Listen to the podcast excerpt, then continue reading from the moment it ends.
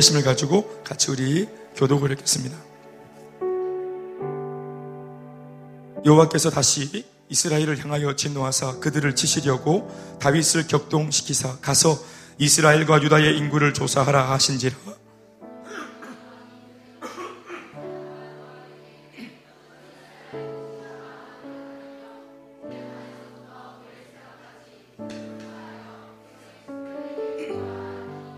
요압이 왕께 아뢰되 이 백성이 얼마든지 왕의 하나님 여호와께서 백배나 더하게 하사 내 주 왕의 눈으로 보게 하시기를 원하나이다.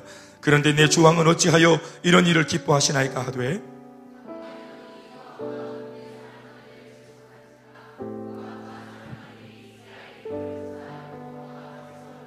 요단을 건너 갓 골짜기 가운데 성읍 아로엘 오른쪽 곧 야셀 맞은 쪽에 이르러 장막을 치고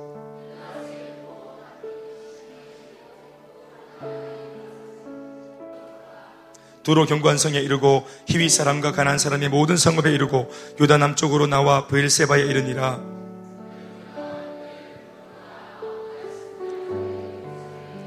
요압이 백성의 수를 왕께 보고하니 곧 이스라엘에서 칼을 빼는 담대한 자가 80만 명이요. 유다 사람이 50만 명이었더라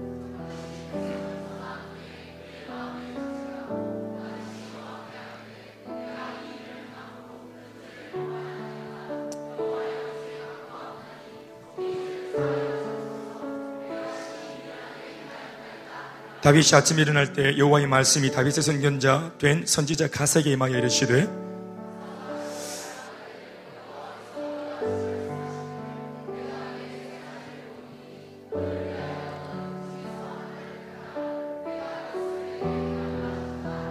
가시 다윗에게 이르러 아뢰어 이르되 왕의 땅에 7년 기근이 있을 것이니까 혹은 왕이 왕의 원수에게 쫓겨 석 달 동안 그들 앞에서 도망하실 것이니까 혹은 왕의 땅에 사흘 동안 전염병이 있을 것이니까 왕은 생각하여 보고 나를 보내신 이에게 무엇을 대답하게 하소서 하는지라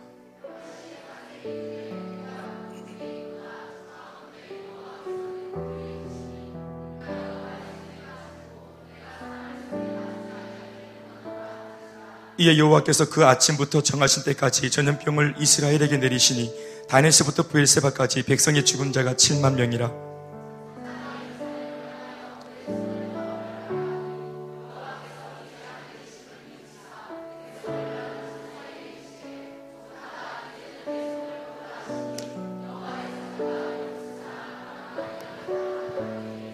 다윗이 백성을 치는 천사를 보고 곧 여호와께 아뢰어 이르되 나는 범죄하였고 악을 행하였거니와 이 양무리는 무엇을 행하였나이까? 정하건대 주의 손으로 나와 내 아버지의 집을 지소서 하니라.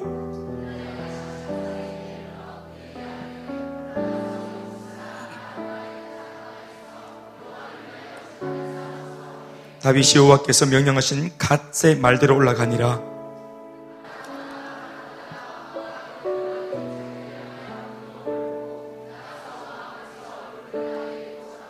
이르되 어찌하여 내 주 왕께서 종에게 임하시나이까 하니 다윗이 이르되 네게서 타작 마당을 사서 여호와께 제단을 쌓아 백성에게 내리는 재앙을 그치게 하려 함이라 한지라.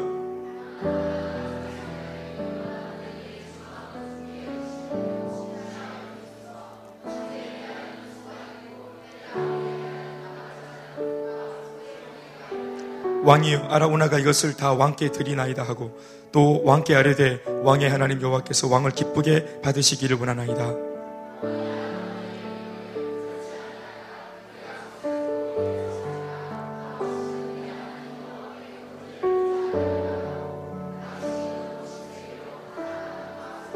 다 같이 그곳에서 여호와를 위하여 제단을 쌓고 번제와 목제를 드렸더니 이에 여호와께서 그 땅을 위한 기도를 들으시며 이스라엘에게 내리는 재앙이 그쳤더라. 아멘. 할렐루야. 어, 죄라고 하는 것이 참 무섭습니다. 죄는 어, 하나님의 축복을 거두게 하고 또 악한 사탄 마귀의 어, 그런 그 어둠의 유혹의 사수를 어, 열리게 만드는 그런 무서운 무기가 됩니다. 죄를 짓게 하면 그 사람의 인격이 황폐화되어지고 또 그 사람이 아주 어, 몰골이 되어집니다. 형편없는 사람이 되어집니다. 사람이 죄를 지으면 형편없는 사람이 되어져서 그 주변에 다른 사람들이 기울이지 않습니다. 기웃거리지 않습니다. 그래서 한 사람을 타락시켜서 그 사람 옆에 사람들이 오지 못하게 만들어서 혼자 남았을 때 이제 약간 사탄이 그 사람 마음 속에 또 생각 속에 들어가서 수많은 부정적인 이야기를 꺼내어서 그 사람이 스스로 예를 들어서 뭐 자살을 한다거나 자멸하도록 만들고 부추기는 것이 바로 마귀가 하는 일들입니다. 우리도 왜 죄를 짓거나 험한 말을 하는 사람들 곁에 아무도 가고 싶어 하지 않습니다. 그것은 사탄이 그렇게 그 사람의 인격을 죄를 지음으로써 황폐하게 만드는 것입니다. 여러분들이 어, 죄를 지으면 또 실수를 하거나 그 마음속에 죄를 품고 있고 악한 마음을 품고 있으면 어, 사람들이 내게 잘 접근하지 않는 겁니다. 그것이 바로 마귀가 하는 짓입니다. 여러분들이 그런 것들을 잘 명심하셔서 어, 왜 셀이나 교회 안에서 참 우리가 어떤 함부로 말하거나 또 경우가 없는 분들이 있을 수 있는데 예수 믿은 지 얼마 안 돼 가지고 또 교회 생활을 잘 몰라서 그렇게 실수할 수 있는데 우리가 혹시나 아, 저 사람이 참 너무 거칠고 또 너무 강하고 또 너무 또 좀 예민하고 이래 가지고 가까이 참 범접할 수 없다. 이렇게 표현하지 말고 마귀가 그 사람 주변의 사람들을 붙이지 않으려고 그렇게 만드는 것이니까 이러한 영적인 원리를 아는 여러분들은 다가가서 어, 그 사람을 도와주고 격려해서 어떻게 하든지 하나님 말씀으로 성장하고 성숙해서 그 눈빛, 말, 행동, 표정 모든 관계가 더 달라지고 건강할 수 있도록 도와야 할 줄로 믿습니다. 대통령이 여러 가지 혐의가 지금 만들어지고 있습니다. 어, 많은 사람들이 막 검찰에 잡혀가고 또 신문을 해봤더니 그 배후에 대통령이 있는 것처럼 그렇게 뭔가 얘기가 나오고 있습니다. 그러니까 대통령이 참 점점 틀어서 먼지가 나고 있습니다. 그러니까 모든 사람들이 대통령에게 어, 신뢰를 거두고 또 박수를 거두고 격려와 응원을 거두어내기 시작합니다. 오히려 박수했던 손이 이제는 촛불을 들고 이제 시국 선언을 하면서 대통령이 하야해야 된다고 말하고 있습니다. 대통령 한 사람 옆에서 뭔가 꼼꼼한 냄새가 나니까 국민들도 다 고개를 돌립니다. 여러분, 이것이 지금 잘 되고 있는 것입니까? 우리가 어떻지, 어떻든지 정치적인 발언은 하는 것이 아니기 때문에 이 자리에서 그런 말을 할 수 없지만 우리 예수 믿는 사람들은 나라와 민족을 위해서와 또참 아, 오늘 작금의 사태를 놓고 기도해야 될 줄로 믿습니다. 대통령과 위정자들을 위해서 정말로 하나님을 두려워할 수 있는 하나님께서 이 사람들 마음 속에 결정권자들 마음 속에 하나님께서 섭리하시고 통치하시는 그런 하나님의 대한민국이 되게 해달라고 우리 기도해야 될 줄로 믿습니다. 어, 참 기독교가 이때까지 참 어, 한국 교회, 한국 앞에 대한민국의 여러 가지 그런 좀 어, 어, 국정이나 또 정세 앞에 영향력을 많이 발휘 못했는데 특별히 이럴 때 우리가 진짜이니까 진짜가 이 나라를 끌어안고 기도해야 될 줄로 믿습니다. 목탁 두드린다고 되는 것이 아닙니다. 이것이 그냥 가톨릭이 사는 것처럼 의전을 화려하게 한다고 되는 것이 아닙니다. 떡 나눠 먹는다고 되는 것이 아니라 이 말입니다. 중요한 것이 우리가 진짜 진짜라면 이 교회의 나라의 운명이 달려 있는 것입니다. 믿습니까? 따라합시다. 교회가 소망입니다.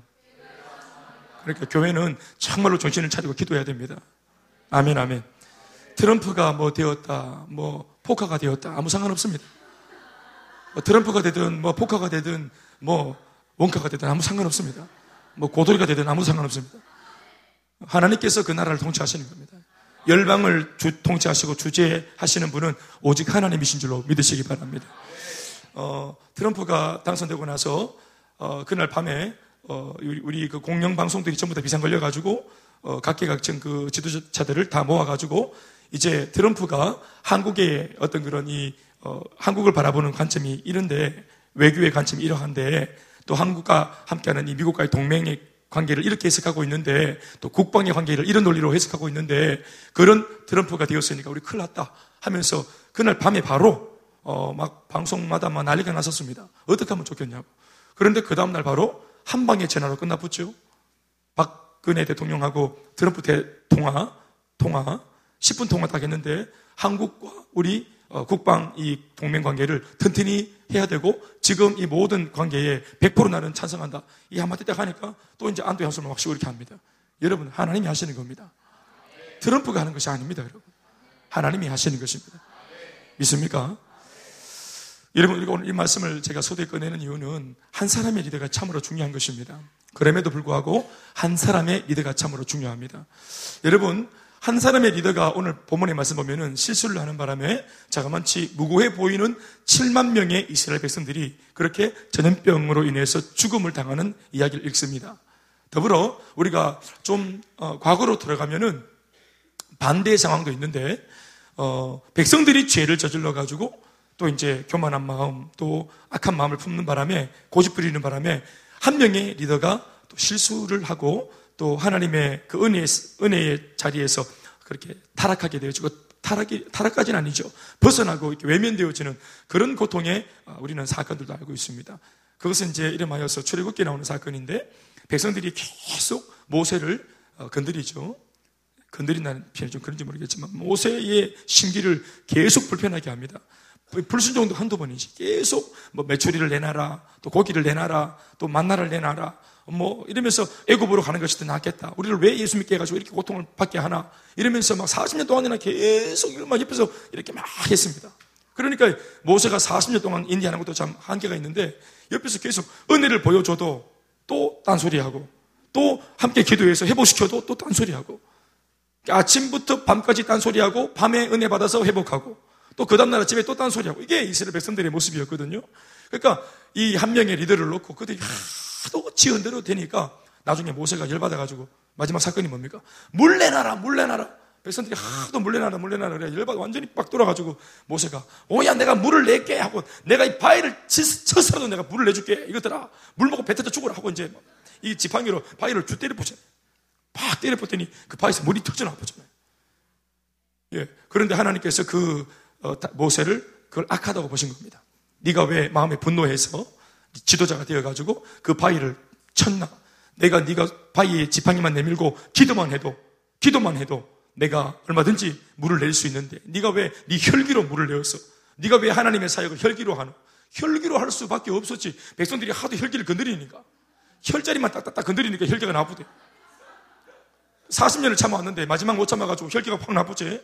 그래서 혈기의 물을 그들이 마시고 그들은 이제 뭐 갈등할 수 있지만 모세는 하나님께 득죄, 죄를 지었다 하는 이, 눈, 이 이제 혐의 때문에 약속의 땅에 못 들어가잖아요. 모세는 못 들어갑니다. 그래서 약속의 땅을 눈으로 보면서 건너편에서 그냥 숨져서 그 시체도 하나님이 거두어가 버리십니다. 모세, 그 유명한 모세의 마지막 운명이 이렇게 되는 것이다. 백성들이 죄를 지으면 한 사람의 리더의 운명이 위태로워지고 또 오늘 본문처럼 다윗이라고 하는 한 사람의 리더가 잘못 행하면 많은 백성들이 위태로워지는 우리는 어떤 면에서 목회자와 성도 또 지도자와 또 우리 어, 셀 가족들 또 우리 교회 가족들 사이에 이러한 영적인 아름다운 그런 이 생명을 통한 연대가 되어 있다는 사실에 대해서 여러분들이 이것을 좀 깨닫는 밤이 되어야 합니다. 아멘, 아멘. 우리가 생명 공동체입니다. 회원이 아닙니다. 교회 회원이 아닙니다. 셀원이 아닙니다. 회원이 아니에요. 우리 셀 가족입니다. 교회 가족입니다. 함께 울고 함께 웃고 응답을 함께 받을 때까지 운명 공동체가 되어서 모두가 오는 그날까지 함께 달려가고 뛰어가고 기도하는 우리가 되어야 할 줄 믿습니다. 아멘, 아멘. 따라합시다. 모두가 행복하다 하다 할 때까지. 아멘, 아멘. 같이 기도하고 또 그렇게 하는 것입니다. 또 좋은 일이 있으면 함께 기뻐하고 내 집 일처럼 기뻐하고 옆집 셀이 잘 되면 우리 셀 일인 것처럼 기뻐하고 아멘 아멘. 그럴 수 있기를 정말로 바랍니다. 아멘 아멘. 오늘 본문 읽었습니다. 긴 본문입니다. 오늘 제목에서 오늘 이 내용이 나옵니다. 인구조사입니다. 오늘 다윗이 인구조사합니다. 이 인구조사 사실은 왕이 고대 시대 때 다른 곳으로는 자신의 백성들의 수를 알 수 없기 때문에 인구 조사를 면밀히 해가지고 이렇게 이제 통계를 얻어가지고 다윗, 다윗이든 뭐 어떤 왕이든지 간에 이 백성이 몇 명 얼마인지 수요를 알아야 왕이 효과적으로 백성들을 통치할 수 있는 겁니다. 통치를 잘하기 위해서 또 우리가 국방의 의무도 져야 되기 때문에 우리가 여차하면은 전쟁터에 나와서 싸울 수 있는 그런 남, 남자들이 20살 이상의 남성들이 몇 명인지 이런 것들도 통계를 가지고 있어야 되는 거예요. 그러니까 나라를 좀 더 잘 통치하기 위해서 고대 시대에는 인구 조사를 불가피하게 할 수밖에 없었습니다.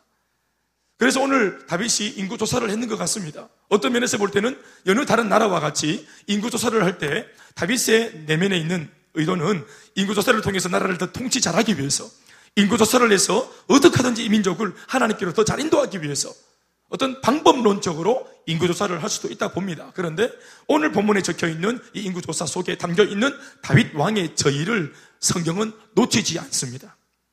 사랑하는 여러분, 우리가 교회를 우리가 이제 운영할 때 목회자인 제가 성도 수가 얼마인지 또 주중에 셀가족 모임에 몇 명이 모이는지 또 지금 행복 모임을 할 때 몇 명이 전도가 되고 있는지 그래야 우리가 그날 당일날 선물을 준비할 거 아니겠어요? 그러니까 또막 짜다리 많이 준비해 갖고 막 얼마 안 나가고 남들 것은 또 우리가 뭐 가져가고 이렇게 이 자기들끼리 뭐 잔치하고 이렇게 하면 안 되지 않겠어요?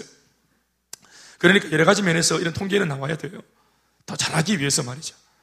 그런데 오늘 다윗의 내민 안에는 참 이거 참 좋은 의도로 쓸 수 있는 인구조사의 이 사역을 조금 다른 마음으로 했던 모양이에요.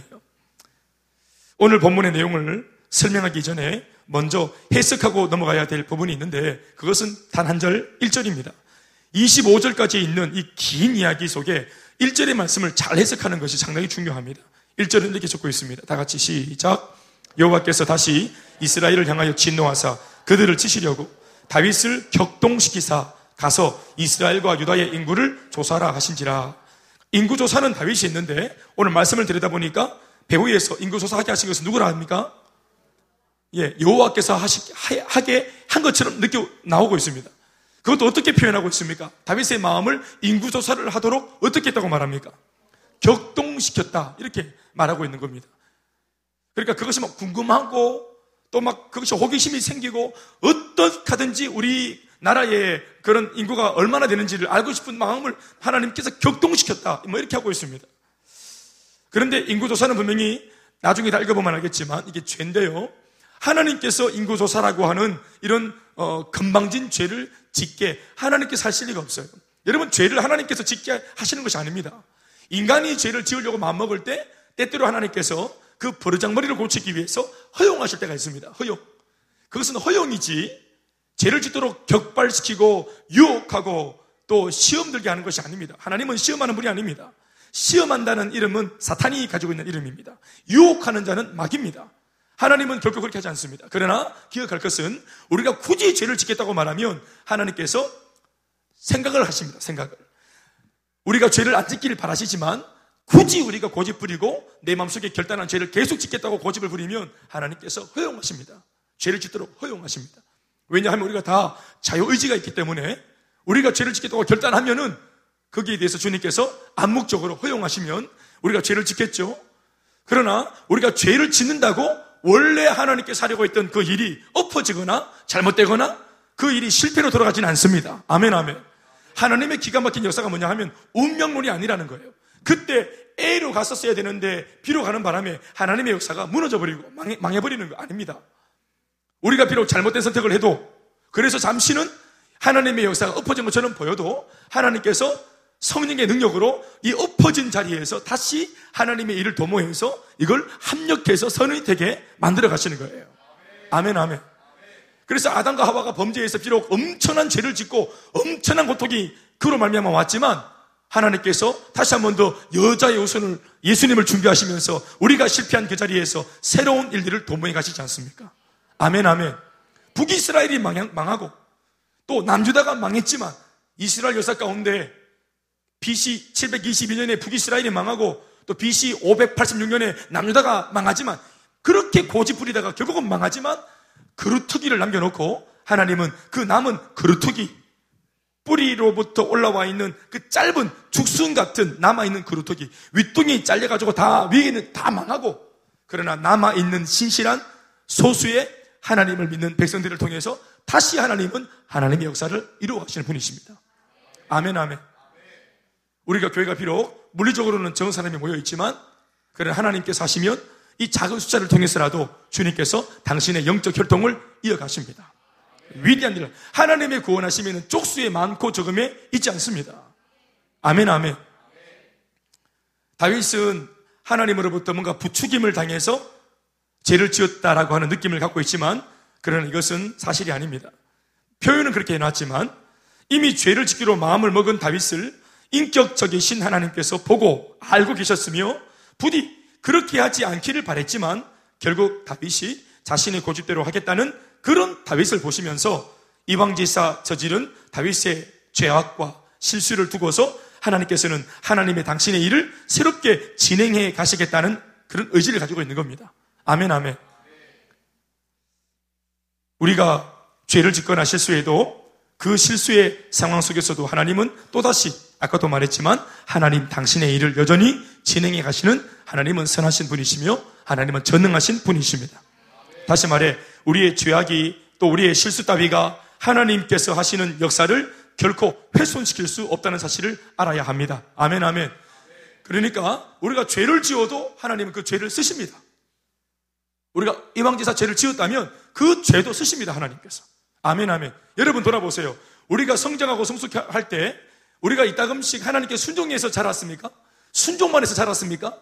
불순종하고 엎어지고 자빠지고 깨어지고 그러나 그 가운데서도 다시 하나님 뜻을 알고 회복했을 때 그 이후에 돌아보니까 내가 옛날에는 어려서 그렇게 자빠지고 쓰러졌지만 불순종했지만 그 대가가 얼마나 큰지 알았기 때문에 그 다음번에는 같은 죄를 지으려고 합니까 안 합니까? 그러니까 우리가 실수하고 죄악을 사실 가지고 있어도 하나님의 놀라운 섭리 가운데 우리는 배우는 것이 있고 도전받는 것이 있는 거죠. 하나님께서 우리를 변화시킨다고 하실 때 우리의 잘하는 면, 못하는 면 다 들고 쓰시는 겁니다. 아멘, 아멘. 그러나 이왕이면 하나님 앞에서 우리가 순종해서 어차피 행하실 하나님의 그 역사에 우리의 인생이 보다 더 가치롭게 순종해서 쓰임 받으면 더 좋습니다. 본문으로 돌아가 보면 다윗의 행적을 구체적으로 살펴볼 때 오늘 본문에 적혀 있는 다윗의 그 실수라는 것이 뭐냐 하면 아까도 말했지만 다름 아닌 인구 조사라는 것을 알게 됩니다. 2절의 말씀을 다 같이 읽어보시겠습니다. 한 목소리로 시작.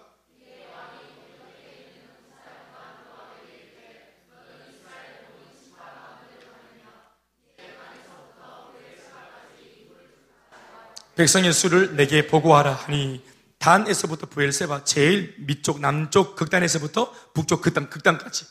그러니까 경계를 말할 때 이스라엘 전체라는 표현을 쓸 때 단에서부터 부엘세바까지 이렇게 이제 표현을 합니다. 이런 표현은 구약 성경에 굉장히 많이 나오는 이제 그런 표현인데요. 이스라엘 전체를 다 알아봐라. 전체를 표현할 때 이런 표현을 씁니다. 그러니까 다윗은 그냥 대충 알고 싶은 게 아니고 꼼꼼하게 이걸 다 확인해 가지고 지금 인구를 다 확실하게 알고 싶었던 모양이에요. 또 그것이 간절했던 모양이에요. 여기까지 보면은 이것이 단순한 인구조사처럼 보이, 보여지는데, 아, 그래서 이것이 뭔가, 왜 죄인가? 그렇게 싶어집니다. 그러나 이런 다윗의 의도를 간파하여 그렇게 하지 말라고 간청하는 요압의 간언을 듣고 나면 이것이 왜 문제가 되는지 대충 조금은 눈치가 우리가 들어옵니다. 3절 말씀입니다. 요압이 불순종하는 것처럼 명령 내린 왕 앞에 이걸 하지 말라고 만류합니다. 이 말씀을 들어보시죠. 시작.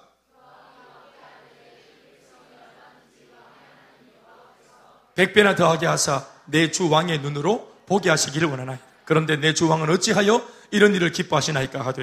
그러니까 어떻게 보면 요압이 오늘 신앙이 굉장히 좋은 것처럼 보입니다. 이때까지 하나님께서 하셔가지고 당신의 나라를 이렇게 부강하게 만들어 주시고 헤어보나 마나 숫자가 많을 겁니다. 이거 다 하나님께서 주신 것이고 당신을 사랑해서 그러나 이거 하나님께서 덤으로 주신 축복이기 때문에 이거를 헤어보지 이걸 카운트 안 해도 하나님께서 지금보다 원하, 하나님이 원하시면 100배나 더 많은 숫자도 일꾼들도 수많은 사람들도 다윗 당신한테 하나님은 붙여줄 수 있는 분입니다. 만약 지금 가지고 있는 복이 모자라면 하나님께서 어련히 안아가지고 다 붙여주십니다. 내가 옆에서 다윗 당신을 쭉 봤는데 당신이 한 것보다 하나님께서 훨씬 더 많은 어떤 그런 복을 후하게 쳐서 복을 주시는 것 같더라고. 이걸 요압이 옆에서 본 겁니다. 이 군대 장관이. 그러니까 이거 얼만큼 복을 받았는가 이 복을 카운트하지 말자고 말합니다. 이것은 어떻게 보면 범죄가 아니겠나 생각하는 것입니다. 그리고 이 인구 조사를 하려고 하는 다윗의 의도를 지금 요압 장군이 간파했어요. 자기가 이 숫자를 확인한 다음에 뭔가 의시되려고 하는 내가 이만큼 벌었구나. 내가 이만큼 수확했구나. 내 소아의 사람들이 이만큼이나 있구나. 내 나라가 이만큼 방대하구나. 이때까지 이방 족속들과 싸워가지고 잡아온 노예들, 또 포로들, 그들까지 합쳐가지고 이렇게 우리가 부흥했구나. 이러면서 마음속에 뭔가 자고하려고 하는 마음이 생길까 요압이 두려운 것입니다. 그렇게 하지 말라고 말하는 겁니다. 요압의 말이 뭐냐? 한마디로 말하면 하나님 앞에서 죄를 짓지 마시라고 하신 말씀입니다. 그러니까 아, 결과에 너무 연연하지 말라는 겁니다. 결과는 하나님이 주시는 것. 당신이 이때까지 언제 결과 연연했냐?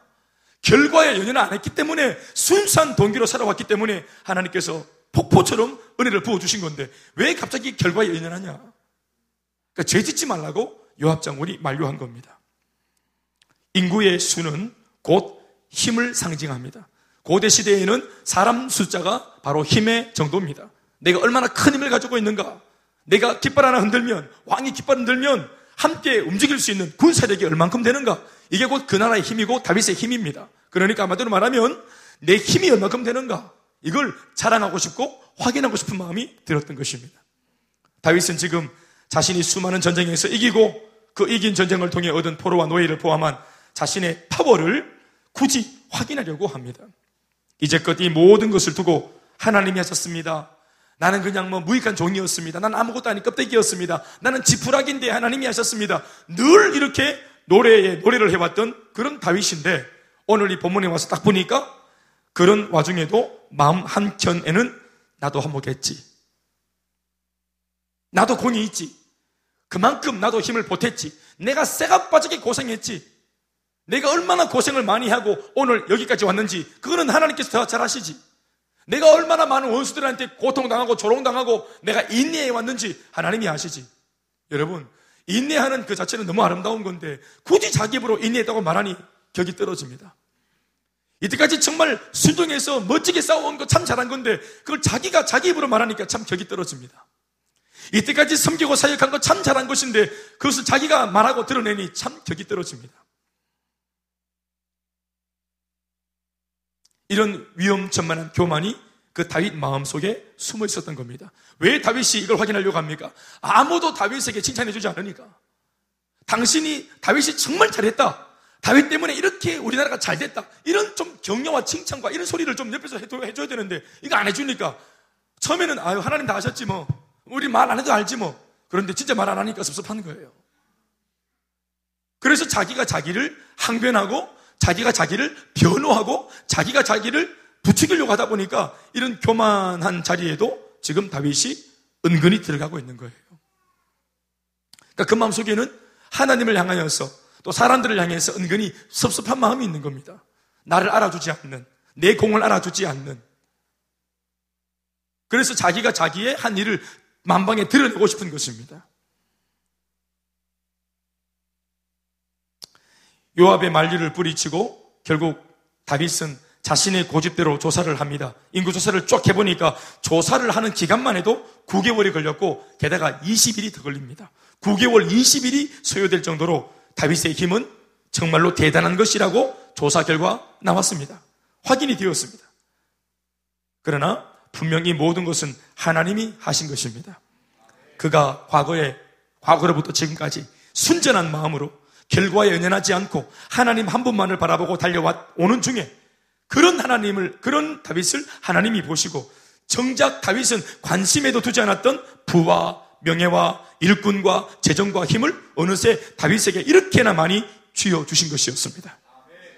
마태복음 6장 33절 말씀을 기억하시죠? 그런즉 너희는 먼저 그의 나라와 의를 구하라. 먼저 주님의 나라와 의를 구했더니 순전한 마음으로 하나님 먼저 잘 되길 바라고 주님을 향해서 주님의 영광이 되기 원하고 주님께 기쁨이 되기 원해서 하나님께 순종하고 심지어 자기 자신도 돌보지 않고 주님께 헌신하고 달려왔더니 그랬더니 뭐예요? 이 모든 것을 너희에게 더하시리라. 아멘, 아멘. 축복은 우리가 추구하는 것이 아니고 하나님 말씀을 따라 행할 때, 순종할 때 축복은 하나님께서 더해 주시는 겁니다. 하나님이 더해 주시는 것을 반대로 우리가 추구하게 되면 진짜 비참한 인생이 되는 겁니다. 돈을 쫓아가고 명예를 쫓아가고 또 이 세상의 어떤 영, 영화를 쫓아가게 될 때 그 사람은 정말 비참하게 되는 것입니다. 오늘 성경적으로 말해보면 이런 것들이 예수 믿는 우리 뒷공무니를 쫓아오게 만들어야 할 줄로 믿습니다. 그 비결이 뭐냐 하면 우리가 먼저 주님의 나라와 의를 구할 때입니다. 아멘, 아멘. 이게 너무 우리가 잘하는 말씀이기 때문에 마음이 안 와닿고 귀점만 울리고 지나가지 않길 바랍니다, 여러분. 이게 쉬운 말씀이 아닙니다. 쉬운 말씀이 아니면서도 굉장히 중요한 말씀입니다. 먼저 할 것이 있고 나중에 해야 할 것이 있다는 겁니다. 여러분, 우리가 가지고 있는 딜레마가 뭐냐 하면은 우리 다 합니다. 다 해요. 맞습니다. 우리가 다 합니다. 여러분, 우리가 하나님의 나라와 의를 구합니다. 우리가 내 집, 내 아이, 우리 부모, 내 개인적인 삶 다 돌보면서도 우리가 시간을 내 가지고 빠듯한 시간을 내 가지고 피곤한 몸을 이끌고 우리가 주님의 나라와 의를 구하기도 합니다. 아멘, 아멘. 우리 cell리더, 국장들, 또 찬양으로 섬기는 사람들, 남보다 바쁜 일정 다 마치고 굳이 와가지고 먼저 와가지고 예배 준비하고 예배팀은 한 시간씩, 한 시간 반씩 먼저 와서 준비합니다. 그러니까 일찍 와서 준비, 그게 하나님 나라와 의를 구하는 거 아닙니까? 아멘, 아멘. 굳이 하나님을 위해서 그렇게 희생하는 거잖아요. 믿습니까? 그런데 하나님께서 말하는 것은 뭐냐 하면 네가 나의 나라와 의를 구하는 거 그거 안 그러는 것이 문제가 아니라 그게 먼저냐 하는 것입니다. 그걸 하되 네 할 것 다 하고 짜투리로 하는 세컨드냐 그것이 서드냐 네가 나의 나의 나라와 의를 구하는 거 참 잘하는 것인데 그것이 먼저냐 네 마음속에 그것이 먼저냐 하는 것을 묻는 것입니다. 여러분 무엇이 불신앙입니까? 냉정히 말하면 하나님께서 먼저가 아닌 모든 것은 불신앙입니다. 너무 미안한 말인지 모르겠지만 하나님께서 먼저가 아닌 것은 불신앙입니다. 헌금, 하나님께 먼저 드리지 않는 헌금, 그것은 적선입니다. 그것은 ARS로 저기 기아와 난민들에게 우리가 내 가진 물질에서 얼마를 나누어 주는 것입니다. 물론 아까도 말했지만 이것이 두 번째 하든 세 번째 하든 한 것이 안 한 것보다 낫습니다. 또 우리가 우리의 생각이 그렇습니다. 얼마든지 박수받아 마땅하고 그런 사람들 하나님의 일을 두 번째 세 번째라도 하는 사람은 일꾼감이에요. 네 번째 다섯 번째 하거나 안 하는 사람보다는 일꾼감 아니겠어요? 제 말 이해되십니까? 그러나 그것은 김대현 목사의 평가고요. 여러분들이 시험 들까봐 김대현 목사가 하는 칭찬이고요. 김대현 목사님 너무 냉정하다 싶어가지고 할까봐 제가 여러분들에게 하는 말씀이고요. 나보다 더 냉정한 예수님의 말씀을 들어보면 먼저가 아닌 하나님이 먼저가 아닌 모든 것은 불신앙이라고 말하는 거예요. 이게 불신앙이라고 인정되어지면 뭐가 결여되느냐 하면은 우리 가운데 더해 주시려고 했던 복이 이게 보이콧되는 것이란 말이에요. 이게 밀려진다 뒤로. 아멘 아멘. 네가 네 인생을 먼저 챙기겠다고? 그럼 네가 많이 챙겨봐라. 그래 알았다. 네가 네 인생의 하나님이 되어서 지금부터는 네가 네 인생을 책임져 봐라. 하시는 것이 이게 하나님의 입장인 겁니다. 이게 참 두려운 삶입니다. 하나님이 책임져야 합니다. 주님께서 책임지시는 삶에서 우리가 이게 벗어나지면 안 됩니다. 주님의 은혜 속에 들어가야 우리가 보호를 받기 때문입니다. 주님이 우리를 도와주셔야 합니다. 아멘, 아멘. 그러니까 마태복음 66장 33절에 있는 말씀과 같이 다윗에게 하나님의 축복이 이때까지 다윗이 그렇게 살아왔기 때문에 하나님이 대해 주신 겁니다. 이때까지 다윗을 보시면서. 할렐루야. 여러분, 인구조사를 굳이 할 필요가 사실 없습니다. 왜냐하면 오늘 본문 24장 말씀, 이 말씀을 읽기 바로 직전에 23장에 있는 말씀을 읽어보면은 어떤 내용이 나옵니까? 혹시 큐티 보셨습니까? 어, 죄다 어떤 내용이 나옵니까? 네. 다윗과 함께하는 다윗의 용사들에 대한 이야기가 나옵니다. 이때까지 오늘, 오늘의 다윗이 있기까지 다윗 옆에서 다윗을 도왔던 것은 쪽수가 아닙니다. 비록 소수였지만 하나님이 구분해서 다윗에게 붙여줬던 소위 다윗의 사람들, 그 다윗의 용사들 때문에 오늘 이렇게 이 나라가 견고하게 세워진 겁니다. 왜 또 하나님께서 나라를 세우는데 이렇게 불과 다윗의 사람들 몇 명입니까? 다윗의 세용사입니다. 세용사. 세용사 이름 좀 불러드릴까요? 다윗의 세 용사 아디노. 아디노 아디노라는 사람 어떤 사람이냐면은 한 번에 800명을 쳐 죽인 사람. 한 번 치면 800명이 죽는 겁니다. 이 아디노. 그러니까 블레셋이랑 딱 붙었을 때 앞에 놈을 빵 쳤어요. 그러니까 딱 치니까 두 번째 놈이 고개를 딱 내미니까 이름을 딱 보여주는 거예요. 아디노 딱 보여주니까 아디노는 한 방 때리면 800명이 죽어야 되거든요. 아디노. 아디노가 딱 치면은 800명이 죽게 돼 있습니다 하나님께서 그 은혜를 주신 겁니다. 아멘, 아멘. 그러니까 1당 800. 아디노가 딱 나가서 딱 때리면 800명이 쫙 죽습니다. 한 방 치면, 두 방 치면 1600명. 세 번 치면 3200명. 아멘, 아멘. 그러니까 완전 1당 800인 기라. 1당 1000인 기라. 그러니까 이런 사람 하나가 다윗에게 용서로 붙었다 이 말입니다. 대단한 거 아니겠어요? 할렐루야. 전쟁할 게 뭐 있어요? 칼 몇 번 휘두르면 끝나는 겁니다, 그냥. 이런 아디노가 붙었어요. 다윗의 세 용사라고 불려지는 그 강력한 삼총사 중에서 아디노, 두 번째는 엘라살. 엘라살은 칼이 손에 붙을 정도로 용맹하게 싸우는 싸움꾼입니다. 하도 칼을 쥐고 싸워가 칼이 손에 붙어 붙다 이 말이에요. 성경이 표현하기를. 예? 할렐루야. 달리 집사 하도 그만에 제가 손이 그만에 붙어 붙다 이 말이에요. 어? 베이스를 하도 저 손가락이 붙어 붙어. 드럼을 하도 쳐가 드럼이 붙어 붙다 이 말이에요. 교회 하도 성격가 막 성도들이 교회 붙어보고 이렇게. 아멘. 강력한, 두려워하지 않는. 아멘, 아멘. 세 번째 용사 삼마. 홀로 블레셋 군대 전체를 상대한 사람. 나라 전체를 상대한 삼마. 그러니까 이 아디노, 삼마, 엘라살 이게 다윗의 세 용사. 이 세 명 데리고 일, 일, 일 보는 겁니다. 또 이 첫 번째 다윗의 세 용사가 어떤 사람이냐면은 다윗이 한 번은 전쟁 중에 이스라엘을 떠나가지고 막 전쟁하는 중에 고향으로 잘 못 돌아갔어. 왜냐면은 고향으로 가는 길목에 블레셋이 막고 있었거든. 그래가지고 하도 이제 바깥에 외진데 나와가지고 막 고통을 당하, 사막에서 계속 괴로워하다가 다윗이 너무 고향이 그리워가지고, 고향이 그리워가지고, 천막에서, 왕이 텐트에서 그냥 혼자 독백합니다. 아, 내 고향 베들레헴 성문 곁에 있는 우물에서 또 온 그 물을 마시고, 싶다.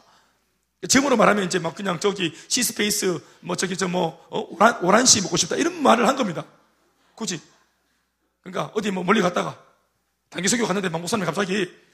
시스페이스, 우리 어, 교회 1층에 있는 시스페이스, 그, 뭐, 오란시, 오렌지만 먹고 싶다. 이렇게 말한 겁니다. 대만에서. 그러니까 이 세용사가 블레셋을 뚫고 갑니다. 블레셋 진영 군대, 블레셋 사람 몇 명이 있는 게 아니라 블레셋 나라 전체를 뚫고 간다. 뚫고 세 명이 딱 붙어갖고 딱 칼로 아다다다 다리가 또라락 뚫고 또라락 뚫고 간다. 그래 막, 그래 막 적들이 막 너 왜 이렇게까지 하냐 하는 게 물으니까 물 들어간다. 이렇게. 블레셋 사람들이 너 왜 이렇게까지 하냐? 우리 물 들어간다는 거예요. 그래 막물 들어가기 위해서 다 죽일 뿐 길래가고 길래 가지고 쭉 가쁘다. 그래 실제로 베들레헴 성문 곁에 있는 우물물에 물을 떠가지고 바가지 딱 떠가지고 다시 또 오면서 다 죽이고 이렇게 가면 죽이고 오면 죽이고 길래 가지고 들어와 보다. 그러니까 왕이 시하면서 물을 딱 내는데 온몸에 피를 막 한장 뒤집어 쓰고 물 한 바가지 딱 내는다. 그게 다윗이 기가 막힌 거예요 완전히. 와 사명이 뭐길래 비전이 뭐길래 세상에 이렇게까지 순종하나? 내가 이렇게까지 순종하는 너희들을 놓고 내가 이렇게 너희들의 이 귀한 순종의 마음을 내가 이렇게 개인적으로 내 개인적인 야망을 위해 써, 써서 되겠나 하면서 이 생명바쳐 떠온 물을 하나님께 바치잖아요. 다윗도 프로고 세용서도 프로고 아멘 아멘. 리더가 함부로 말하면 안 되는 게 그래서 대단한 사람들이죠. 그런데 이 세용사 그리고 세용사 1세대가 지나가고 난 뒤에 다윗에게는 세 용사 2세대라고 불려지는 사람도 붙습니다. 첫 번째가 아비세, 창 하나로 300명을 죽인 사람. 또 분하야, 눈밭에서 사자를 때려잡고 막대기 하나로 장대한 애국 병사들을 전멸시킨 사람. 아사헬, 매우 빠른 발로 적들을 괴멸시킨 사람. 아무리 화살을 쏴도 애가 빨라가 안 맞는 거예요. 활을 쐈는데 왔다 갔다 왔다 갔다 했는데 뭐 몇 번이나 팔을 돌고 이렇게 굉장히 발을 빠른 아사헬. 그러니까 이런 세 용사가 또 붙어가지고 오늘날 다윗이 있게 만들어줬어요. 게다가 다윗의 30용사, 드림팀이 있습니다. 또 30용사가 붙었고, 30용사 뒤에 적, 적에서 포로로 끌고 온 포로들 중에, 이방인들 중에서 다윗에게 이렇게, 다윗의 나라에 포로로 되어가 와가지고 다윗을 보니까 다윗이 너무 멋진 리더인 거예요. 우리 그래서, 우리 더 이상 블레셋에 나 용서 안 할래. 나 그냥 귀화할래, 귀화. 나도 다윗 뒤에서 나, 나 목숨 걸래. 이래가지고 이방인 출신, 노예 출신들 중에서 다윗에게 충성을 다하는 37인. 그래서 3명, 3명, 30명, 37명. 그래봐야 몇 명입니까? 100명 안 되죠? 100명도 채 안 되는 이 사람들과 함께 다윗이 오늘날 이 나라를 세운 겁니다. 아멘, 아멘. 이거 뭘 보여주는 겁니까? 하나님께서. 만약 다윗이 쪽수로 밀어붙여가지고 승리했다면 이 모든 영광을 자신의 힘에, 자신의 어떤 군사력에 돌렸을 겁니다. 그런데 말도 안 되는 방법으로 말도 안 되는 숫자로 이렇게 날마다 승리하고 달려와서 오늘 이렇게 태평성대를 이루었다. 누가 하신 겁니까? 하나님이 하신 겁니다. 아멘, 아멘. 그걸 하나님께서 보여주기 위해서 다윗에게는 그런 은혜를 주신 겁니다. 다윗아, 쪽수 필요 없다. 내가 너와 함께 한다. 여러분, 다윗이 그래서 날마다 하나님을 뭐라고 불렀습니까? 만군의 여호와라 부르는 겁니다. 다윗에게는 하나님이 만군입니다. 다윗에게는 하나님이 내 장군, 내 용사입니다. 아멘, 아멘. 그런 만군의 주 여호와 함께하면 못할 것이 없는 거죠. 그런데 오늘 그런 다윗이 새삼스럽게 23장에는 이렇게까지 당신의 사람들에게 이 일꾼들을 쫙 읽어 있는데 24장에 와가지고 갑자기 이 용사들 말고 더 많은 사람들을 확인하고 싶고 내 사람들을 확인하고 싶은 마음이 생긴 겁니다. 이걸 성경이 죄라고 보는 것입니다. 이제까지 다윗이 이런 놀라운 축복을 받았던 것은 선물과 축복을 주시는 하나님께 내 시선을 맞췄기 때문입니다. 선물과 축복과 응답 자체가 아니라 선물과 축복과 응답을 주시는 이 선물과 이 좋은 응답을 주시는 그 뒤에서 이 응답을 내밀고 계시는 하나님을 주목했기 때문에 이 복을 날마다 누린 겁니다. 응답을 받더라도 축복을 받더라도 그 자체에 엎어지면 그건 선물을 해주시는 주님 입장에서도 굉장히 씁쓸한 겁니다. 오늘 다윗의 시선이 분명히 하나님에게서 선물로 옮겨가고 있다는 것을 우리는 봐야 합니다. 이때까지 참 틈이 없이 달려왔어요. 다윗이 하나님만 바라봤기 때문에 틈이 없는 사람이었습니다. 그런데 뒤늦은 어느 한순간 그의 시선이 하나님으로부터 선물과 축복으로 옮겨지니 오늘 같은 문제가 생긴 것입니다. 다윗은 자기도 모르게 교만이라고 하는 지뢰를 순간적으로 밟은 것입니다. 이것은 오늘 우리에게서도 자주 발견되는 모습입니다. 하나님 앞에서 그렇게 순전하게 달려가던 순수한 일꾼이 어느 한순간 무너지는 모습을 우리가 자주 경험하지 않습니까? 한결 갖기가 어려운 것입니다. 한순간 불꽃처럼 스파크 일어나는 불꽃처럼 한순간 쓰임 받는 것은 사실은 누구나 할 수 있는 것입니다. 그러나 그 은혜와 열정과 충성된 마음을 끝까지 가지고 가는 일은 언제나 전쟁과 같을 정도로 어렵습니다. 그래서 우리는 기도 없이는 안 된다는 사실을 늘 기억해서 늘 하나님 앞에 엎드릴 줄 알아야 되고 기도해야 됩니다. 아멘이십니까? 성령님을 벗어나서 내가 내 힘으로 할 수 없다는 것을 인정해야 됩니다. 이때까지 해온 것도 내 재주로 한 것이 아니라는 사실을 인정해야 됩니다. 따라합시다. 하나님이 하셨습니다. 그러니 이 사실을 망각하니까 이제 이게 죄가 되었습니다. 그리고 갓 선지자를 통해서 하나님이 재앙을 내리시겠다고 결정하셨는데 너 세 가지 중에 한 가지를 결정해라고 말합니다. 그 첫 번째는 7년 동안 다윗이 대적에게 도망 다니는 것. 또, 어, 미안합니다. 기근. 7년 동안 아, 굶주리는 것. 그리고 두 번째는 석 달 동안 대적에게 다윗이 도망 다니는 것. 마지막 세 번째는 3일 동안 전염병 때문에 그들이 힘들어하는 것. 그 다윗이 세 번째 3일 전염병을 선택합니다. 그래서 이제 재앙이 이 나라에 불어닥치는 것입니다. 한 사람의 리더의 실수와 또 잘못된 야망으로 이러한 문제가 공동체 속에 들어오는 것입니다. 사실 오늘의 본문은 사무엘 상하 이 말씀 전체 대단원의 막을 내리는 마지막 기록의 말씀입니다. 사무엘 상하 말씀 안에 수많은 인물들이 또 사건들이 등장하지만 그 중에 단 한 명의 주인공을 뽑으라면 단연 다윗이라고 말할 수 있습니다. 사무엘 상하편의 마지막 기록이기, 때문, 기록이기 때문에 어찌 보면 한 사람의 주인공이라고 말하는 그 주인공 다윗의 어떤 평안한 죽음, 모든 것을 이제 아들한테 계승해 주고 자기는 평안하게 죽음을 맞이하는 이런 죽음, 또 백성들이 그 위대한 왕의 죽음을 애도하고 그러면서 이제 뭐 왕의 어떤 그런 뭐 어떤 자치가 이제 딱 전설로 남고 신화로 남고 백성들이 그를 그리워하는 이런 모습, 이런 모습으로 이 말씀이 마무리가 되어져야 이게 멋있는 엔딩인데 오늘 말씀은 그렇게 엔딩이 되지 않고 있어요. 실제 기록에는 다윗의 죄로 인해 무고한 백성들 7만 명이 전염병으로 죽임을 당했다 하는 다소 납득하기가 어려운 말씀으로 이 본문 말씀이 사무엘 상하의 말씀이 정리가 되고 있습니다. 그러나 이것은 결코 부정적으로만 볼 수 있는 그런 대목은 아닙니다. 그리고 어두운 분위기의 기록만은 결코 아닙니다. 오늘 다윗은 자신의 미숙함으로 빚어질 수 있는 그런 파장이라고 하는 것이 얼마나 크고 무서운가 하는 것을 지금도 배우고 있는 중에 있습니다. 리더지만 그리고 왕이 되어서 지금까지 잘해왔고 또 많은 세월이 지났지만 익숙해질만도 한데 본인은 오늘 말씀을 통해서 끊임없이 실수를 통해서 다시 한 번 더 리더십이 뭔지 하나님 앞에서 세워져야 할 리더가 얼마나 어느 정도로 순수해야 되는지를 배우고 있습니다. 다윗은 이스라엘의 탑 리더입니다. 탑 리더 한 사람이 하나님의 은혜에서 멀어지고 인간적인 욕심의 마음을 빼앗길 때 그 충격과 아픔과 상처와 고통은 고스란히 그 리더를 따르던 백성들의 몫이라고 하는 것을 이게 오늘 리더십을 통해서 배우는, 이 훈련을 통해서 리더십 훈련을 배우고 있는 것입니다. 리더가 어떠해야 되는가? 지금 다윗은 사실 굉장히 꿈이 많고 이상적인 사람이었기 때문에 달려왔어요. 하나님의 꿈을 꾸고 그 꿈이 이루어지기까지 비록 시간이 오래 걸리지만 고난을 인내하며 그렇게 달려왔습니다.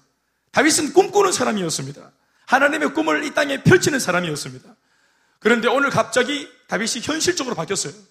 여러분, 리더는 현실적인 사람이 되어서는 안 됩니다. 언제나 리더는 자기가 함께하는 모든 무리보다 항상 최초의 꿈을 꿔야 합니다. 모든 사람들 앞에 꿈을 말할 수 있는 리더가 되어야 합니다. 현실은 여러분 세상 물정은 리더보다 직접 세상에 살고 있는 백성들이 더 잘합니다. 궁전에서 살고 있는 다윗이 무슨 세상을 알겠어요? 세상적인 현실적인 이야기는 백성들이 더 잘 알아요. 더 잘 알아요. 교회도 마찬가지입니다. 세상 물정 그거 목사보다 여러분들이 더 잘합니다. 날마다 여러분들이 돈을 벌고 돈을 쓰고 돈을 만지고 거래하고 팔고 사고 하는 사람들인데 저보다 100배 잘 알죠. 그런데 그런 여러분들 앞에서 제가 만약 교회 온 여러분들한테 설교할 때 설교의 내용이랍시고 내가 만약 세상에 금리가 어떻고 이윤이 어떻고 어디에 투자를 해야 되고 이런 정보를 말한다는 것 자체가 정말로 웃기는 얘기입니다. 어떻게 하면 돈벌이 하는지, 어떻게 해야지 내가 먹고 사는지, 어떻게 해야지 내가 아파트 평수 넓힐 수 있는지 이런 정보 여러분들이 더 잘합니다. 그래서 교회는 그런 이야기가 아니라 교회만이 들려줄 수 있는 영적인 이야기를 들려줘야 하는 것입니다. 마찬가지입니다, 여러분. 항상 목회자는 영적인 꿈을 꿔야 합니다. 미안한 말이지만 성도들보다 무언가를 하나님으로부터 먼저 받고 있고 어떤 꿈을 하나님으로부터 먼저 꾸기 때문에 그가 리더입니다. 리더가 다른 게 아닙니다. 선지자가 뭡니까? 먼저 선, 알지, 놈자, 뭡니까? 먼저 안노. 그게 선지자입니다. 선지자가 따는 게 아니에요. 모든 당대의 백성들보다 하나님의 이 땅을 향한 마음을 먼저 알았던 거예요. 하나님의 마음과 감정과 하나님의 뜻을 기도하다가 먼저 안 거예요. 그래서 그가 선지자가 되어져서 백성들에게 하나님의 마음과 하나님의 말씀을 고스란히 그들에게 실시간으로 알려줄 수 있는 거예요. 알아야 알려줄 수 있는 겁니다. 아멘이십니까? 꿈을 꿔야 합니다. 성령을 받으면 꿈을 꾸게 되지요. 성령을 받으면 환상을 보게 됩니다. 그래서 기도도 무모하게 하게 되는 것입니다. 늘 말씀드리지만 기도는 현실적인 기도하는 것이 아닙니다. 그것은 부탁입니다. 그것은 흥정입니다. 무모하게 기도해야 됩니다. 하나님께서 내게 주신 꿈을 붙잡고 그 꿈이 이루어지게 해달라고 기도해야 됩니다. 옛날에는 다윗 한 사람이 영적 리더여서 그렇게 해야 되겠지만 오늘날 여러분 만인 제사장이기 때문에 오늘날은 모든 성도들이 다 하나님 주시는 꿈을 꿔야 합니다. 비전에 모두가 붙잡혀야 하고 생명 걸고 달려갈 수 있는 꿈이라고 하는 깃발이 있어야 합니다. 흔들 깃발. 아멘, 아멘. 그런 꿈을 꾸었던 다윗이 항상 무언가를 이상을 말해주고 우리 저기까지 갈 수 있다고 항상 백성들에게 꿈을 보여주고 청사진을 그려주고 독려하던 도전을 하던 시도하게 만들었던 그래서 이때까지 일신 우일신 점점점 좋아지는 그런 모습으로 백성들을 이끌었던 꿈으로 이끌었던 다윗이 오늘 꿈을 이뤘단 말입니다. 그 꿈을 딱 그치고 현실적으로 내가 번 게 얼만가 내가 이런 게 얼만가 그러니까 리더십을 잃어버리게 되는 것입니다. 셀리더 여러분, 셀에서 끊임없이 셀 가족들에게 꿈을 말해야 됩니다. 우리 교회의 꿈, 주님 주신 2002만 세계 비전, 아멘이십니까? 그거 안 이루어져도 말을 해야 되는 겁니다. 꿈이 왜 꿈입니까? 이루어지지 않기 때문에 꿈인 것입니다. 그 꿈이. 그러나 이 꿈을 가지면 이루어지고 말고는 주님 소관이지만 이 꿈을 평생 꾸었던 사람의 인생은 평생 불이 붙어 살게 되는 것입니다. 아멘, 아멘. 꿈의 역할은, 비전의 역할은 그 꿈을 꾸고 비전을 품은 사람의 가슴에 불을 지핀다는 것입니다. 그것이 이루어지고 말고는 주님의 소원입니다. 아멘, 아멘. 예수님께서 여러분 얼마나 사실은 큰 뻥을 치셨습니까? 좀 우리가 경험스럽게 말하면. 베드로, 요한, 야고보, 사도 바울까지. 초대교회의 수많은 1세기 사람들한테 예수님께서 내 곧 온다. 마라나타 주 예수의 오시옵소서 요한계시록의 마지막 그렇게 막 맺고 있는데 오셨습니까? 2000년이 지났는데 아직도 안 오셨어요. 그러니까 1세기 때 자신의 삶을 기꺼이 막 로마 병정들한테 목이 달아나고 사자밥이 되어지고 그래도 그들이 웃으며 찬양했던 이유가 뭡니까? 주님이 곧 오신다는 거예요. 아멘, 아멘. 그러니까 종말론적인 신앙으로 주님이 오시면 다 역전된다. 주님 오신다. 그렇게 하면서 마지막을 다 그렇게 장식했는데 주님 안 오셨어요. 그럼 주님이 대사기를 친 겁니까? 아니죠.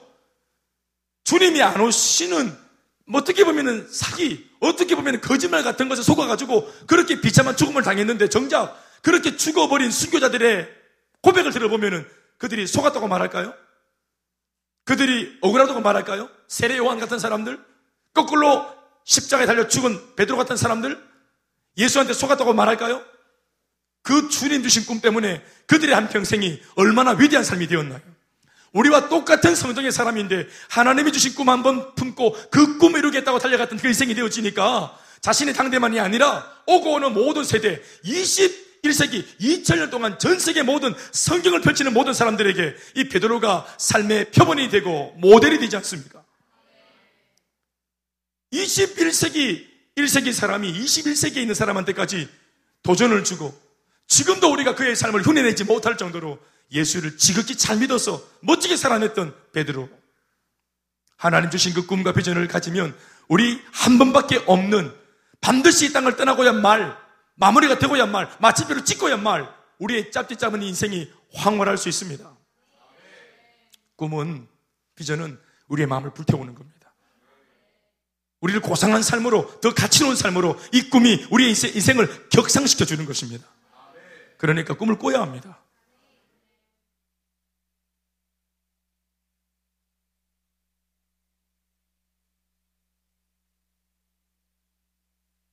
꿈을 잃어버리고 현실적으로 마음이 딱딱해지고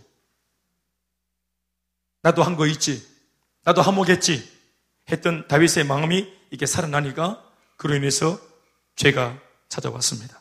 그리고 3일 동안 백성들이 전염병 때문에 죽어 나 자빠집니다.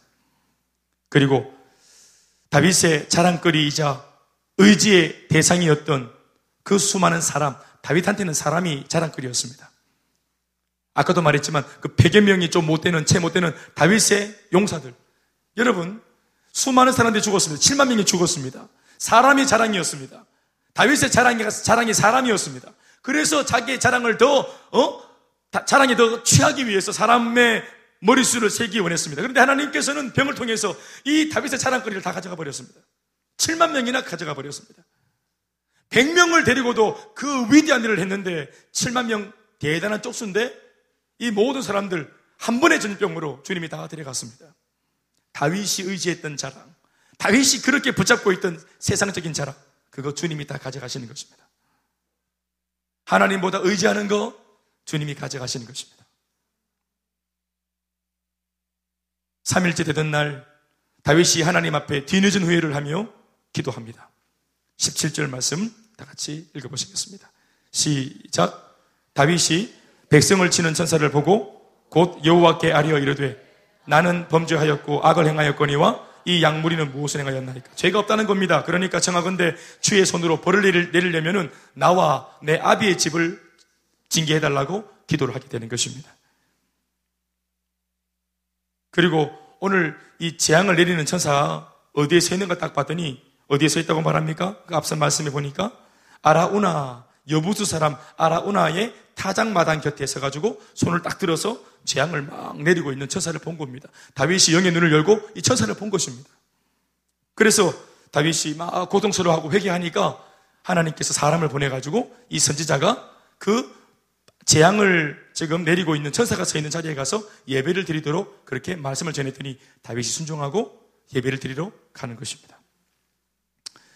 다윗은 회개하는 기도로 끝나지 않고 갓 선지자의 조언에 순종해서 여부수 사람 아라우나의 타작마당에 들어서서 하나님 앞에 거기에서 번제와 화목제의 예배를 드리려고 합니다. 다윗 왕의 의도를 들은 이 아라우나 다윗 왕이 와서 이제 아라우나를 만나가지고 내가 너희 집 타작 마당에서 예배를 좀 드려야 되겠다.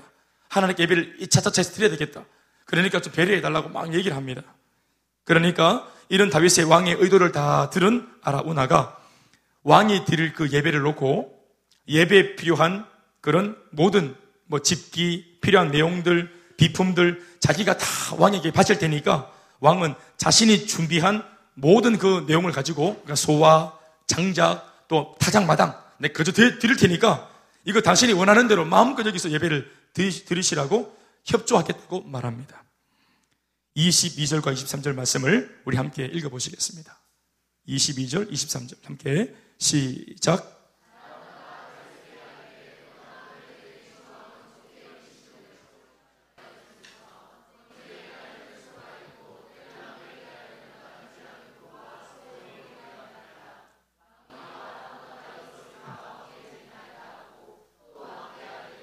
왕의 하나님 여호와께서 왕을 기쁘게 받으시기를 원하나이다 했습니다. 그러니까 아라오나가 굉장히 신앙이 있어가지고 왕한테 지금 뭔가 이렇게 영적으로 통해가지고 말이 통하는 사람이 돼가지고 왕의 선한 의도를 듣자 뭔가 물심양면으로 돕겠다고 영적으로 돕겠다고 이렇게 자처해서 나선 겁니다. 다윗 입장에서 볼 때는 자기가 선한 뜻을 가지니까 아 하나님께서 좋은 길로 인도하시는구나 돕는 사람을 붙여주시는구나 또 물질도 이렇게 채워주시는구나 할 수 있겠죠. 얼마든지 이것을 은혜로운 장면이라고 우리가 평가할 수 있는 그런 장면이 연출되었습니다. 그러나 아라우나의 배려와 협조를 다윗은 단호히 거절합니다. 대신 예배 드릴 장소인 너의 타작 마당과 소와 장작 이런 것들을 내가 값을 주고 살 테니까 나한테 다 팔라고 말합니다.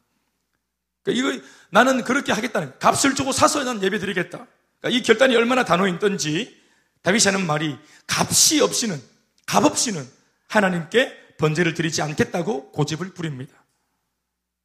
결론 같은 말씀을 드리자면 다윗이 한 이 행동이 옳습니다. 하나님 앞에서 용서를 구하고 하나님 앞에서 극률과 은혜를 구하기 위해 드리는 예배에는 죄를 지은 본인 바로 다윗 자신의 것이 드려져야 합니다. 예배는 단지 수월하게 드리는 것이 아닙니다. 예배는 단지 누군가가 준비해 놓고 밥 숟갈만 올리는 이런 모양의 편리대로 드리는 것이 아닙니다. 불편해도 조금은 수고스러워도 내 예배, 내 하나님 앞에서 나의 예배를 내가 드려야 하는 것입니다. 해야 될 기도가 있습니까? 내 기도 내가 해야 되는 것입니다. 물론 옆에 있는 사람들이 나를 위해서 도고기도 해주는 거 도움을 받을 수 있죠. 내가 내 기도를 할 때 훨씬 더 이 기도가 살아날 수 있는, 기도가 살아날 수 있는 좋은 조건을 가진 겁니다. 그러나 나를 위해서 정작 기도하는, 도고 기도하는 사람들은 많은데 그 기도의 도움을 받는 내가 정작 나의 기도를 하지 않는다면 사람들의 도고 기도는 아무것도 아닌 것입니다. 주력해서 해야 될 기도는 바로 당사자, 나 자신의 기도입니다. 아멘, 아멘. 남편이 혼자 아내를 위해서 기도하고 있습니까? 그 아내가 하나님 만나기에 지금 절호의 찬스를 맞이한 겁니다. 아멘, 아멘. 그러나 남편이 하는 기도를 놓고 아내인 자기가 정작 기도하지 않는다면 남편의 도우 기도는 아무것도 아닌 무용지물이 되고 마는 것입니다. 그러나 내가 기도를 보탤 때, 당사자가 기도를 보태면 도고 기도가 영적 시너지가 되어서 위대한 역사를 이루실 겁니다. 남편을 위해서 아내가 혼자 기도하고 있습니까? 사랑하는 여러분, 그 남편이 정작 기도해야 됩니다. 부모를 위해서 자녀가 기도하고 있습니까? 그 부모가 정작 기도해야 됩니다. 자녀를 위해서 부모가 기도하고 있습니까? 정작 그 자녀가 기도해야 됩니다. 성도를 위해서 목회자가 기도하고 있습니까? 성도가 정작 기도해야 됩니다. 성도, 목회자를 위해서 성도가 기도합니까? 목회자가 정작 기도해야 됩니다. 셀리더가 기도하고 있습니까? 셀 가족이 정작 기도해야 됩니다. 셀 리더들이, 가족들이 셀 리더를 위해서 기도하고 있습니까? 그 셀 리더가 정작 기도해야 됩니다. 아멘, 아멘. 내 기도입니다. 값을 주고 그 사람의 것들을 내 것으로 만들어내야 합니다. 내 것을 드려야 합니다. 나의 소가 희생되어져야 합니다. 왜냐하면 그 소의 죽음이 나의 죽음이기 때문에 그렇습니다. 아멘, 아멘. 사랑하는 여러분, 아까도 말했습니다. 예배는 수월하게 드리는 것 아니고 편리대로 드리는 것이 아닙니다. 나 자신의 것, 나 자신의 땀, 나 자신의 수고. 교회에 나올 때 때로는 죄책감이 있고 귀찮을 수 있고 몸이 평안할 수 있지만 그것이 나의 예배가 되어야 합니다. 하나님께서 원하시는 것은 납니다. 내 마음입니다. 내가 드리는 예배입니다. 오늘 이 하나의 예배를 통해서 지금 나라의 운명이 걸려 있습니다. 어떤 면에서는 나 자신의 것 정도가 아니라 나 자신 그 자체가 하나님 앞에 드려져야만 합니다.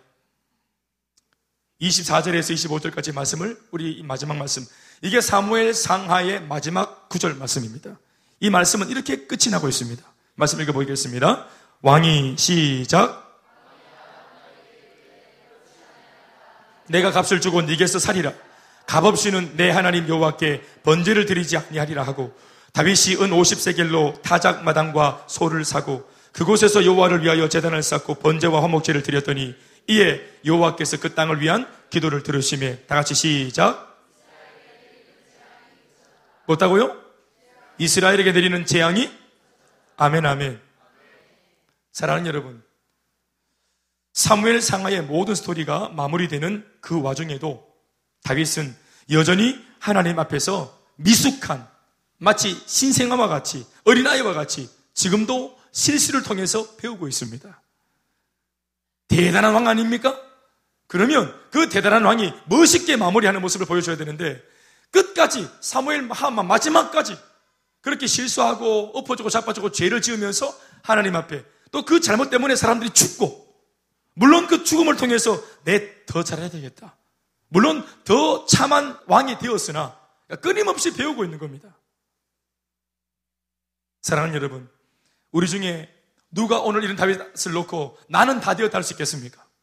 여러분, 이렇게 위대한 다윗도 아직까지 배울 것이 있다고 말하는 그러니까 다윗이 얼마나 불완전한 존재입니까? 골리앗을 때려잡는가 하면은 이렇게 연약한 문제 때문에 또 자빠지고 자기 주변의 수많은 이방 국가를 단번에 정리해서 태평성대를 만드는가 하면은 바세반 사람 유혹받아가지고 자빠지기도 한 얼마나 오락오락가락한 사람인지 몰라요. 그런데 이러한 면이 우리들한테는 참 복음이 됩니다. 다윗이 이렇게 형편없는 면이 있었다는 거예요. 다윗이 이렇게 미숙숙한 면이 있었다는 거예요. 훈련을 얼마나 받았겠노? 벌써 이때는 노년인데 이렇게 나이가 먹어 노년이 되어서 알 만큼 다 알고 대통령이 한 여러분 오바마처럼 한 8년만 해도 나라 정, 뭐 국가 정세를 다 알고 이렇게 할 건데 평생 자기가 유일한 자기가 Special One이었으니까 혼자서 이 나라를 다스리고 중동 일대를 다 평정했으니까 얼마나 왕으로서 정치적인 말도 할 줄 알고 얼마나 지혜롭겠어요. 그런데 이렇게 엎어지고 쓰러지는 거예요. 그 노년에도. 여러분, 성도가 누가 완성이 있답니까? 신앙에 누가 완성이 있답니까? 신앙에는 완성이 없습니다. 우리가 숨들어져 죽는 그날까지 우리는 자전거를 탄 사람과 같이 갈짓자를 그리면서 위태롭게 위태롭게 그러나 때마다 시마다 일마다 주님 앞에 엎드려 기도하면 주님께서 힘을 주시고 능력을 주시고 아 여러분 성숙한 사람이 안 넘어지는 사람이 아니라는 걸 기억하셔야 됩니다. 성숙이 뭐냐 하면 넘어지지만 일어나는 속도가 달라지는 겁니다. 빠르게 일어나는 겁니다. 아멘 아멘. 그리고 끊임없이 배우는 사람이 리더인 것입니다. 가르치는 사람이 리더가 아닙니다. 끊임없이 배우는 사람, 끊임없이 하나님 앞에서 꿈을 꾸는 사람. 여러분, 꿈을 꾸셔야 됩니다. 끊임없이 배우셔야 합니다. 알려고 해야 됩니다. 예수님의 그 풍성함을 계속 알려고 해야 됩니다. 너는 내게 부르짖으라. 그러면 내가 네게 알지 못하는 네가 알지 못하는 크고 은밀한 일을 보겠다고 말씀하셨죠. 예레미야 33장 3절 말씀에 네가 알지 못하는 크고 은밀한 일. 저는 예수를 27년째 믿었는데 27년 동안 많은 은혜를 받았는데 저는 여러분 28년째, 29년째 한 번도 아직까지 경험하지 못한 새로운 응답을 받기를 소망합니다. 이때까지 저는 응답 많이 받아봤는데 이때까지 받은 응답 말고 한 번도 경험하지 못한 크고 은밀한 비밀한 응답을 더 받기 원합니다. 우리 교회 많은 간증을 경험했는데 앞으로 더 비대한 간증을 경험하기 원합니다. 이게 우리의 꿈입니다. 우리의 소망입니다. 여러분 어제까지 뭔가를 은혜를 받은 게 있어가지고 간증을 했습니까? 간증 다음부터 새로운 간증이 만들어지는 겁니다. 꿈을 꾸셔야 합니다. 어제 전쟁에서 이기셨습니까? 내일 또 다른 전쟁이 있습니다. 그 전쟁 이겨야 합니다. 사랑하는 여러분, 말씀 맺겠습니다. 신앙은 완성이 없습니다. 평생을 두고 하나님 앞에서 배우고 또 배워가는 것입니다. 다윗이 그랬다면 우리는 볼 것도 없습니다. 실수가 있고 불완전한 자신의 모습일지라도 기죽지 마십시오. 목사님, 요즘 따라 제가 좀 많이 좀, 어? 신앙이 없어 보이시죠? 목사님 죄송합니다. 제가 하는 말은 늘 그랬습니다. 그런데 이번 훈련 때 은혜를 많이 받으시더니 성령 충만하게 보인 건데 여러분 성령 충만한 것이 어떻게 보면 비정상이고 이렇게 좀 뭔가 실수하고 자빠지는 게 이게 우리의, 우리의 모습입니다. 오늘 다윗이 뭔가 좀 이상하게 보였다고요? 오늘 본문에 다윗은 삐리해 삐리한 겁니까? 이게 다윗입니다. 이게 이게 다윗의 본연의 모습입니다. 이게 다윗의 민낯입니다. 화장기 다 지우고 이게 다윗의 본연의 모습이에요. 은혜를 벗어난 다윗의 인간의 모습. 교만하고 지 밖에 모르고 자랑질하고 안 알아주면 섭섭하고 이게 다윗인데 이런 다윗이 하나님 손에 붙잡히니까 빈틈이 없는 왕이 된 겁니다. 빈틈이 없는 왕이 된 것이다. 빈틈이 없는 리더가 될 수 있는 거예요. 우리도 똑같습니다. 우리도 민낯, 교만하고 정력이 충만하고 내 욕심이 있고 늘 드리는 예배마저도 우리가 그렇게 머릿속으로 카운트하고 우리가 같이 이렇게 수많은 그런 계산 가운데 있는 우리들 아닙니까? 이상할 거 없습니다. 그러니 이것을 인정하고 오늘 밤에 성령을 받으면 됩니다. 기도해서 이 부분을 하나님 앞에 노출시키고 고백하고 그 주님 앞에 응답을 구하면 됩니다. 그러나 단 한 가지 조건은 그 기도가 나의 기도여야 합니다. 여러분들 오늘 기도를 하고 나서 돌아가실 때 내 기도가 충분히 하나님께 상달되었다고 느껴질 때까지 기도하시기 바랍니다. 분위기 타고 또 여러분들이 그냥 일어나고 싶은 유혹에 빠지지 마십시오. 기도를 그만하려고 하는 유혹에 빠지지 마십시오. 기도에 들어가는 순간 전쟁이 시작되는 겁니다. 전쟁이. 마귀는 기도를 못하게 하고 우리는 기도해야 될 입장에 있고 그런데 우리 몸은 기도 안 하겠다고 외치고 그러니까 기도를 포기가 되는 겁니다. 기도하기를 결정하셔야 됩니다. 아멘, 아멘. 중요한 거 하나는 뭐냐면 다윗이 어디서 예배를 드리는가 하는 겁니다. 어디서 예배를 드리고 있습니까? 오늘 재앙을 내리는 천사가 서 있는 아라우나의 땅입니다. 아라우나의 타작마당입니다. 왜 허고운 많은 그런 예배 장소가 있는데 아라우나의 타작 마당에서 예배합니까? 왜 다른 예배 처소가 있는데 거기서 안 드리고 아라우나의 타작 마당에서 예배합니까? 거기가 고통과 재앙의 자리이기 때문에 그렇습니다. 사랑하는 여러분, 우리가 특별히 하나님의 말씀을 전하고 예배 드려야 하고 눈물을 쏟아 기도할 곳은 재앙이 있는 자리입니다. 고통이 있는 자리입니다. 그 고통의 자리가 우리의 기도를 통해서 산자의 땅으로 변화될 수 있도록 기도해야 되는 것입니다. 모든 사람들은 문제가 있을 때 그 문제를 등 돌리고 다 도망 나갑니다. 그러나 기도하는 사람들, 오늘 하나님의 주신 책임을 맡은 사람들, 사명 맡은 사람들은 남들이 모두가 두렵다고 나오는 자리로 들어가 기도해야 되는 것입니다. 아멘이십니까?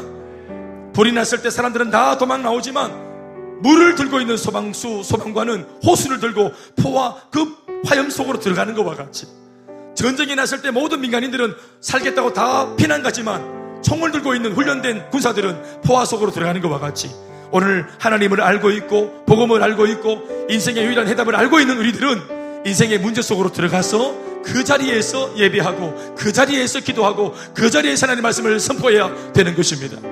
아라오나의 타장마당이어야 합니다. 그 자리여야 합니다. 거기에서 소를 나의 기도를 바쳐야 합니다. 거기에서 나의 예배를 드려야 합니다. 그 은혜가 있기를 주의 이름으로 축원합니다. 우리 모두 같이 일어나서 함께 찬양하시겠습니다. 나의 죄를 씻기는